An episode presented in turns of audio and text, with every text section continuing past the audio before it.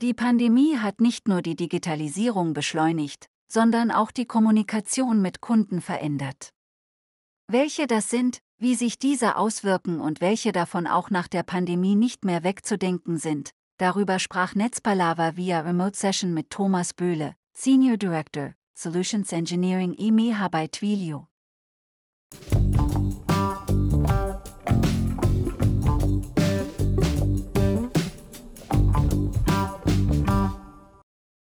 Inwieweit hat sich die Kommunikation durch die Auswirkungen der Pandemie verändert? Wichtig ist in dem Zusammenhang, dass natürlich die ähm, Gegend hier in Deutschland im Bereich Digitalisierung im Dornröschenschlaf war.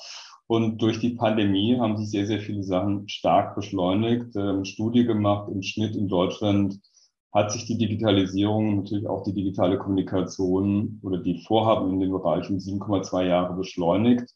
Ähm, Bereiche, die sicherlich äh, sehr offensichtlich sind, ist natürlich die öffentliche Kommunikation im Bereich mit Behörden. Wenn es auch darum geht, zum Beispiel Telemedizin hat einen sehr starken Boom erfahren.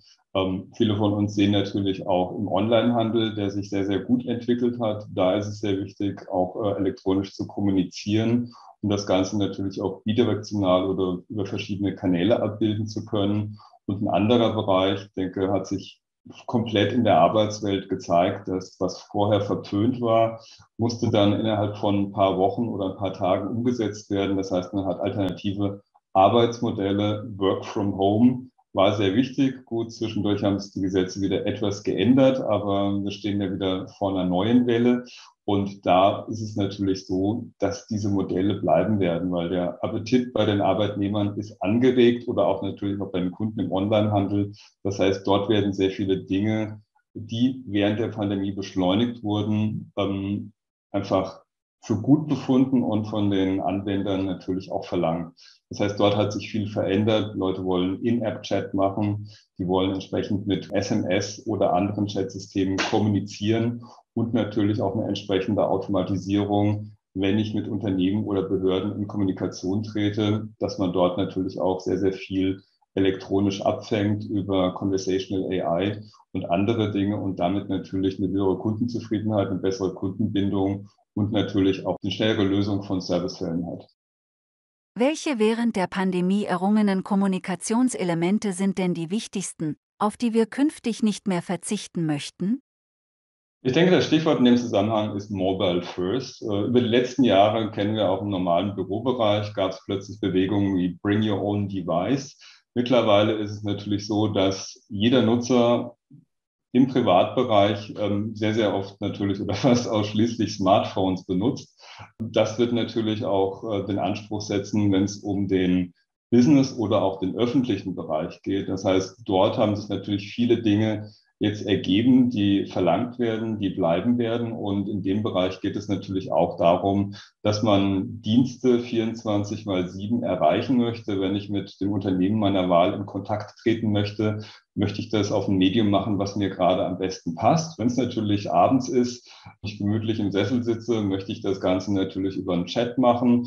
Wir haben auch in der Studie, die wir kürzlich gemacht haben, bei den 500 C-Level-Entscheidungsträger von Institut Statista befragt wurden, festgestellt, äh, Chat und In-App-Chat sind eigentlich der Gewinner dieser gesamten Aktivitäten über die letzten knapp zwei oder ja, fast zwei Jahre, wenn es ja mittlerweile im März werden. Also da hat sich einfach viel geändert. Die Leute wollen das, was sie jetzt lieb gewonnen haben, natürlich auch weiterhin benutzen. Das heißt, die Unternehmen oder auch Behörden, andere Institutionen müssen sich diesen Technologien öffnen und diese auch weiterhin anbieten, um natürlich dieses Kundenengagement oder auch das Anwenderengagement weiter vorantreiben zu können. Die Kommunikation via Chat ist laut Twilio-Studie ein Gewinner in der Kundenkommunikation. Woran liegt das? Das Stichwort in dem Zusammenhang ist Conversational AI. Das heißt, äh, dort kann ich natürlich Technologien verwenden, um Kommunikation zu automatisieren. Anderes Stichwort ist Deflection. Das heißt, wenn ich sehr, sehr hohe Anzahlen von Anfragen habe, ist es das Schlimmste, was mir passieren kann, wenn ich in der Warteschleife von einer Hotline lande oder wenn ich einfach aufgrund der Überlastung rausgeschmissen werde aus der Hotline. Das geht gar nicht. Das heißt, kann im Sprachbereich hergehen und natürlich die Leute mit einem Bot verbinden, dort äh, spezifische Anfragen vorbereiten, Datenabfragen, Authentifizierung sicherstellen, schon mal schauen, um welches Anliegen es geht, das Ganze vorqualifizieren. Im Bereich Telemedizin könnte ich beispielsweise auch schon eine, eine Anamnese machen, wichtige Fragen stellen und dann feststellen, in welche Richtung geht es und dann natürlich den richtigen Agent finden und den Kunden dann äh, weiterstellen oder den Anfragenden oder die Anfragende, um dann wirklich festzustellen, um was geht es und vielleicht natürlich auch den Spezialisten am Telefon zu haben. Das fördert äh, die Kundenzufriedenheit in diesem Bereich. Was sicherlich auch wichtig ist, ich kann dann natürlich auch mit einem sehr hohen Anruf- oder Anfrageaufkommen rechnen oder damit auch umgehen. Das Ganze lässt sich auch über Chat oder ähm, beispielsweise SMS oder von mir aus auch über einen In-App-Chat abwickeln. Das heißt, hier geht es auch wieder um das Kommunikationsmedium, was dem Anwender an diesem Augenblick das Liebste ist, dass man das entsprechend verwenden kann. Und weiterhin kann das natürlich auch für Off-Peak-Zeiten gut sein, ähm, dass ich entsprechend Anfragen vorqualifiziere weil off-peak werde ich nicht so viele Agents beispielsweise im Callcenter haben und kann trotzdem dafür sorgen, dass die Anfragenden entweder vielleicht vorab schon automatisiert über einen Bot bedient werden oder natürlich die Anfrage vorqualifiziert zu dem richtigen Agent kommt und damit natürlich das Anliegen sehr schnell und effektiv gelöst werden kann. Stichwort Überlastung. Wie können Sprachsysteme beispielsweise Hotlines helfen? Wir können entsprechend natürlich auch wieder ähm, im Zusammenhang mit ähm, Conversational AI dabei helfen, Anfragen zu verstehen und natürlich auch vorzuqualifizieren und dort natürlich auch zu schauen, um was geht es und natürlich, was immer sehr nervig ist, wenn ich irgendwo eine Anfrage habe, ich muss dem System erstmal sagen, wer ich bin, ob ich berechtigt bin, beispielsweise eine Anfrage zu stellen, wenn es um eine Support-Anfrage geht oder dass ich den einzelnen Fall aufrufe. Das kann ich natürlich entsprechend automatisieren. Entweder komme ich natürlich über einen normalen Sprachanruf rein. Ich denke, in einigen Analysen hat sich herausgestellt, ähm, dass es A, abhängig von der Gegend ist. Das heißt, in welchen Bundesländern oder von welchen Kreisen aus rufe ich an. Dort gibt es manchmal eine Präferenz, äh, beispielsweise für den Telefonanruf hängt sicherlich auch in einigen Bereichen mit der Altersstruktur ab. In anderen Bereichen bevorzugen es die Leute einfach, einen Chat zu starten. Das heißt, ich habe dort die Möglichkeiten, Dinge zu kanalisieren und dort natürlich auch vorzubereiten, den Service zu verbessern. Oder beispielsweise, wenn ich über einen Telefonanruf reinkomme, kann ich Daten aufnehmen, habe natürlich gleich alles auf dem Tisch, wenn ich mit dem Agent verbunden werde. Das andere, was sicherlich wichtig ist, dadurch, dass ich beispielsweise elastisches SIP-Trunking verwende, um die Rufnummern zur Verfügung zu stellen, kann ich sehr elastisch auf hohe Kapazitätsanfragen reagieren. Kann natürlich im Hintergrund nicht immer beliebig die Anzahl der Agents hochskalieren. Das heißt, wenn ich vorne Deflection betreiben kann, um die Sachen vorzusortieren, führt das auch wieder zu einer höheren Kundenzufriedenheit und ich kann natürlich auch entsprechend, dadurch, dass ich IP-Technologie verwende, Agents in größeren Bereichen erreichen und das dann entsprechend äh, auch übers Netz durchstellen. Also dort gibt es sehr, sehr vielfältige Möglichkeiten, einen perfekten Dienst anzubieten. Wichtig ist natürlich auch, dass man den Ball nahtlos in andere Medien übergeben kann oder beispielsweise, wenn man eine Bestätigungs-SMS oder einen Bestätigungschat hat, dass man darauf antworten kann und dann entsprechend natürlich der Case wieder hochgeholt wird und entsprechend weitere Aktionen getriggert werden können. Wie geht es in den nächsten Jahren weiter in puncto Kundenkommunikation? Welche Trends zeichnen sich ab?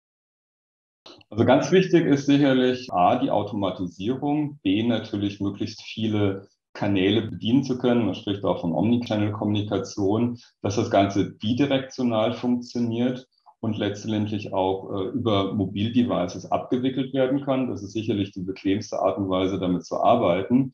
Und ganz wichtig ist natürlich auch, äh, wir haben die ganze Zeit über Customer Experience gesprochen. Wir wollen natürlich einen Schritt weitergehen und natürlich dort auch eine emotionale Komponente reinbringen. Stichwort in dem Zusammenhang ist die Hyperpersonalisierung von ähm, Kundenengagement. Das heißt, dass ich natürlich äh, gewisse Datenquellen nutzen kann, um die Kundenerfahrung einfach zu verbessern, dass ich natürlich beispielsweise ähm, auch in Echtzeit eine Customer Journey beeinflussen kann. Wenn ich beispielsweise im Vertrieb anrufe, lasse mich über ein Produkt beraten, kann vielleicht, wenn ich ein Profil habe, nachgeschaut werden, a, welche Präferenzen habe ich, was habe ich früher gemacht.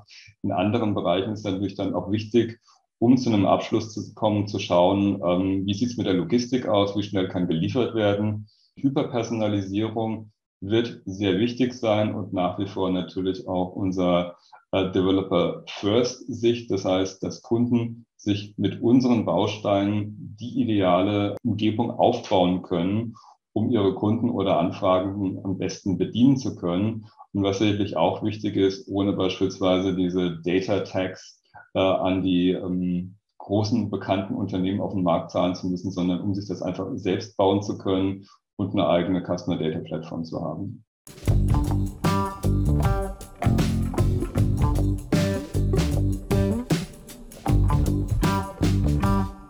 Die Netzpalava Podcast-Reihe präsentiert regelmäßig Interviews mit führenden Persönlichkeiten und Experten der IT, Security und Telekommunikationsindustrie. Die wichtigsten Themen sind Cloud, Datacenter, Cybercrime, Infrastruktur und Telekommunikation sowie disruptive Technologien. Die Podcasts sind auf den Plattformen Spotify, iTunes, Google Podcast und Anchor verfügbar. Natürlich auch über die Social-Media-Kanäle von Netzpalava auf Twitter, Facebook, Instagram, Pinterest, Tumblr, Xing und LinkedIn. Auf YouTube entsprechend als Videocast. Folgt einfach einem der Kanäle, at Netzpalava, um keine Folge der Netzpalava Podcast zu verpassen. Herzlichst euer IT- und Social-Media-Portal Netzpalava.